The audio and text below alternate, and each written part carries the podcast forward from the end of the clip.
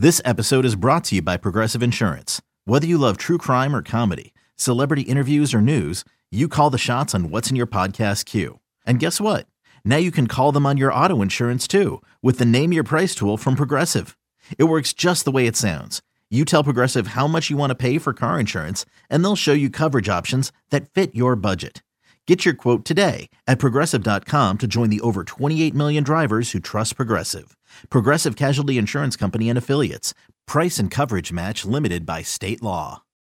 When you need mealtime inspiration, it's worth shopping Kroger, where you'll find over 30,000 mouthwatering choices that excite your inner foodie. And no matter what tasty choice you make, you'll enjoy our everyday low prices, plus extra ways to save, like digital coupons worth over $600 each week. You can also save up to $1 off per gallon at the pump with fuel points. More savings and more inspiring flavors make shopping Kroger worth it every time. Kroger, fresh for everyone. Fuel restrictions apply.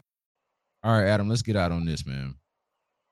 Stephen Silas, we've talked about how he was hired to do one job and sort of required to do another. But now we're a few years into it and impatience grows.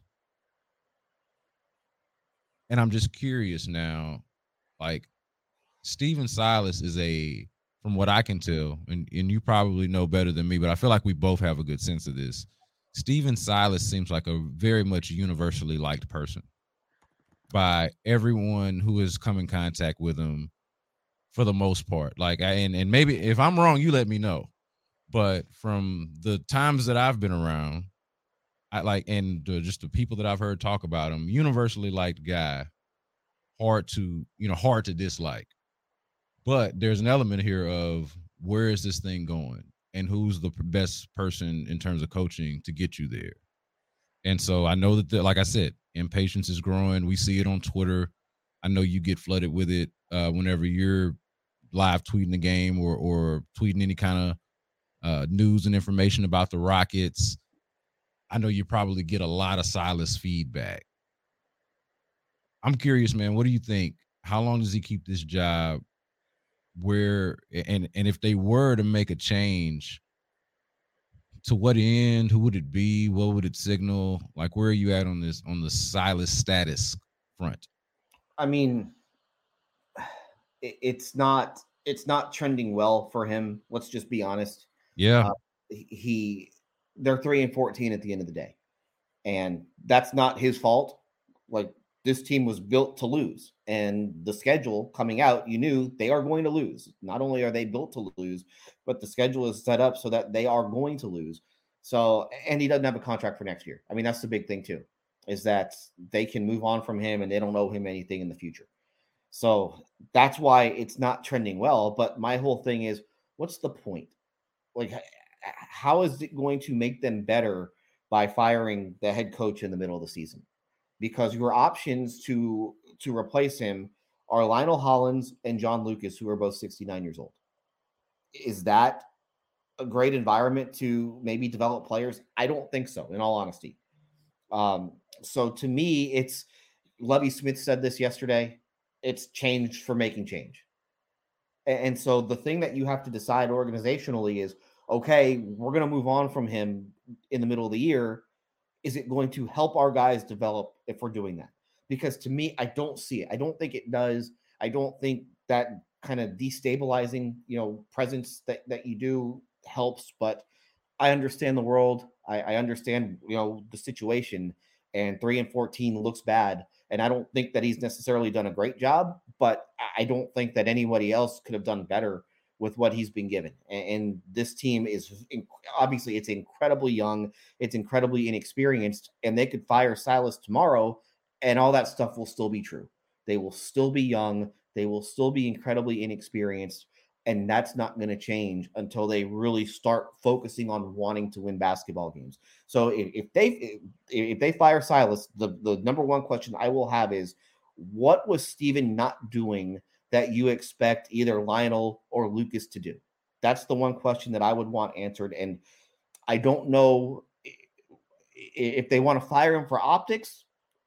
Okay, whatever. I don't know how that helps you as an organization, though, moving forward. So I think it's a really difficult situation to be in for him, for the team.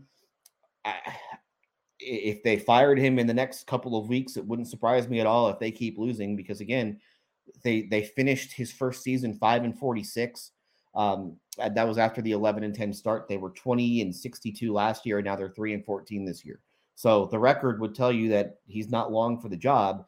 But is that his fault? Is that the organization's fault? I don't know. To me, if they make a change in season, it's making a change just for the sake of saying that you're making a change. Yeah, you mentioned Lovie Smith, and I, I feel like the cross sport comparison works here because it is a question of. Well, I, I just mentioned the quote that Lovie said yesterday. Well, well, after yesterday's game, but yeah, yeah, I know you're going with it. Yeah, I'm going to say like and, and like you said, like change for the sake of a lot of it feels like for feelings and for optics and to maybe change a narrative or a conversation. But the the follow-up question after the change always has to be, and this is why I kind of prefaced it with that, is like to what end exactly? Like like what exactly are you trying to accomplish? I mean, this is a this is a part of the the discussion that, that we're having over at the radio station uh, when we're talking about the Texans about Davis Mills. You know, like it, do you bench him just off of merit alone because he's you know just because he's not good, but also to like to what end? What are you trying to accomplish? And it's almost kind of the same thing with uh with this because I don't know I I, I feel like for me with the the difference with with Silas would be like it would only make sense to do it or, or it would only I, I should say it would make sense either way because here's the here's the commonality with the two. Even if it's not their fault right? Even if you say the texans being bad isn't lovie smith's fault the rockets being bad isn't stephen silas fault. When you produce a product like that when you produce a product that's that bad you can justify getting rid of anybody who's a part of it and that has a role in it that has an influential role in it you know uh, and that's that's what they'll say when the move gets made, and the fans will be happy, the fans will rejoice, and then every and then we'll still see the same thing. Yeah. I, to me, nothing would change if they made a move, and what? that's why it's just for me that type of a thing is making a change just for the sake of making a change. I don't think it helps you at all moving forward. Yeah, that's why I was going to say that I feel like it would it would only make sense uh, in terms of having a tangible impact is if you felt like you had the coaching waiting on staff and you were promoting that person. Like if it was somebody that you felt good about, maybe this guy could be the next guy and let's give them sort of an audition. But to your point earlier about Lionel Hollins or, or John Lucas or whoever else it might be, like, I mean, what are we what are we doing? Are we is it an issue of maybe trying to hold the younger guys more accountable do you think that they get more disciplined over the last however many games that that Silas doesn't survive? Is that is that worth disrupting whatever kind of continuity and rhythm and flow and like workflow that they have? Like that's that's a that's a question to me, you know. So it all it all uh, again comes back down to to what end? If you fire so and so, whoever it is, and in this case, we're talking about Stephen Silas. What are you trying to accomplish exactly? Are you trying to save face? Uh, are you trying to pacify, or, or, or you know, or you know, cater to a specific, you know, pl- placate is what I think what I'm going for. Are you trying to placate to a certain segment of a narrative and conversation, or are you trying to actually make a tangible impact on your team?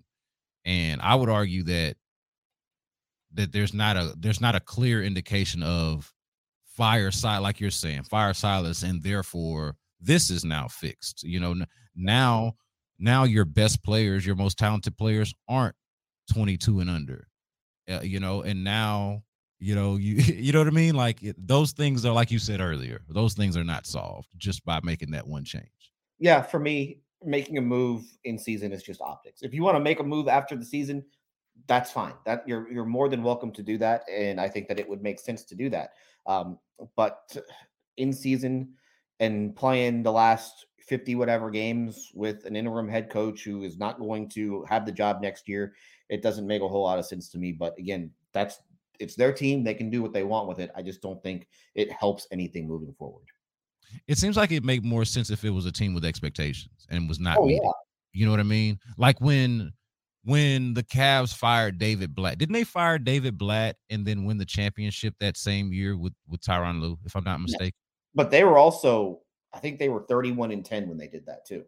So that one looked a little crazy as well when they did that. But Yeah. again, But that, that was was- that was more about eh, eh, that that was more about a thing that we're not talking about here with Stephen Silas, which is like a personality thing and yeah, a preference. Hey, we we want this guy over that guy type of thing, you know. Yeah. Which in and in that case, if your stars are coming out, and if you had stars like you know like LeBron J, you know, if you had those caliber stars on your team and they're coming out and saying we want to change the coach, then that makes a lot more sense. But you're trying to figure out everything, you know, and every everything, every game is an evaluation at this point. So that's where we're at.